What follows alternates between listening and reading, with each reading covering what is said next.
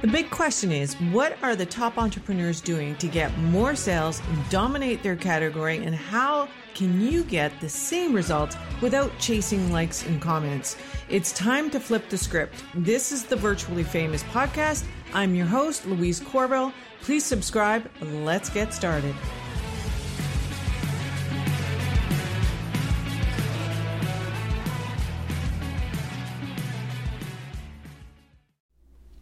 Hey, boss. Thank you so much for joining me on the Virtually Famous podcast. And today we're talking about how your messaging creates demand and desire for your coaching program.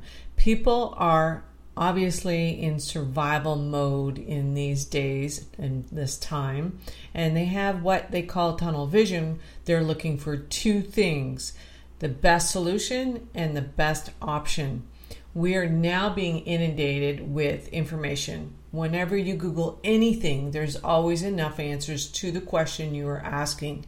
If you know what the question to ask, and that's the problem half the time, you don't know how to ask the question to get the best result. And so, trying to organize the answers is where this becomes very overwhelming for people. And this is when people seek out your help with their problem. But if all of the answers to the problem are the same, that is when the price becomes the deciding factor, right? So, as you know, you know, when we Google things online now, there are so many answers to the question. And not only that, you're now starting to see how you're becoming a little bit more skeptical as your business is growing and the longer you're in the online space i've been on it and been in it for pretty close to seven years now and you're starting to see and you're starting to understand what's coming up in google and all those ads and then those reviews and then you start to be skeptical of what the information is that they're telling you and is it the best information? So that's where uh, your clients are right now. Okay, so you got to remember where they're in this overwhelmed situation. So when we look at messaging, let's look at an, example so that you get a better understanding of what I'm talking about when it comes to messaging. And not only, you know, as individual solopreneurs such as yourself, but these are big companies that actually have messaging problems. So when, for instance, Beachbody launched their the big um, fitness um, conglomerate online, and they have a whole bunch of different programs, and they launched P90X. Now that commercial, and you probably saw it. You're not seeing it as much anymore. I mean. I think I don't even watch TV anymore, regular TV, so I'm never seeing commercials. But that commercial, when it was actually um, first launched, it wasn't converting very well. And uh, they were spending a lot of money, obviously, on ads to promote it. And they had to actually go back to the drawing board and they changed, ended up changing just one little thing. The home workout system's unique marketing mechanism became muscle confusion. It was different and it made people question whether they had discovered something new and it was more of a novelty, unusual, and it also piqued people's interest. We know, as you know, that working out 90, 90 minutes a day is going to help you lose weight. Now, get you into, it'll get you obviously into the best physical shape of your life, but the one term differentiated them from other at home workouts. And different, as I've been saying to you, is better than better. And it wins every time. Now, they obviously position their gap in the mind of the listener. Okay, there's a there's a gap there. Is that the piece that they've been missing all along, right? So it makes you believe that you've never been able to lose weight or get six pack abs because you're missing that one ingredient if you buy their system, you can then achieve the same results.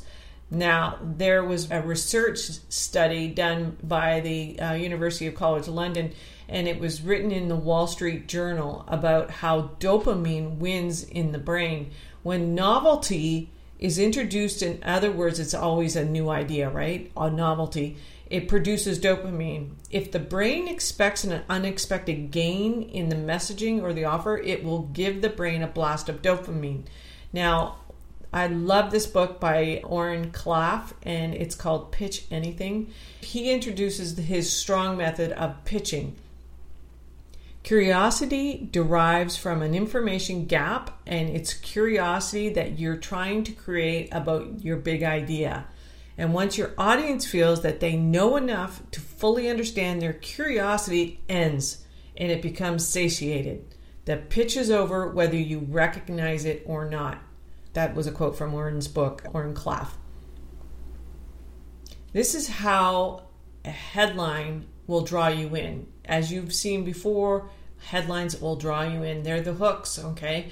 And it creates curiosity, but it doesn't reveal the answer when you read a headline and you get an answer the, to the question, then you immediately will scroll by, right? So if something somebody says something in a headline, you're immediately going to read it and then and keep going if it's something that you already know the answer to.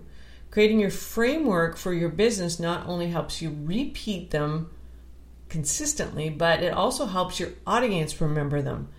Now, if I'm writing copy for a landing page and I've referred to my ELF framework, which is emotion, logic, and FOMO, and you know this, but if you are sitting down and writing a landing page copy, then go back to is there the emotion in there? Is there enough emotion in there? Does it back it up with some logic? And do you have some fear of missing out? When um, most times you're just recalling where where you were sometimes in the process, right? Because you you created what you created. Most coaches have created what they created because they were in that situation and they found a solution or you found a solution and what emotion am I trying to evoke in the reader? That's what I want to start with when I look at the ELF framework. People buy products and programs based on emotion. If you could tap into that emotion well enough, that could be all it, you need. That takes them to a click through to whatever you're sending them through. Most times you're just recalling where you were at when you were starting out, and that might be good enough you obviously solved a problem and you've created your business to help other people solve that problem. If the emotion isn't enough, then the copy must answer this question because they must balance the emotion with the logic.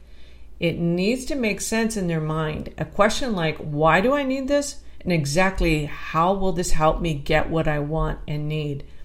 This is coupled with the value that they're getting. What is the perceived value in their minds? Think of terms of simply, uh, you know, purchases that you've made. When you purchase those Prada shoes, I have to go to shoes. When telling your partner or your friend, you lead by telling them how much you saved because they were on sale.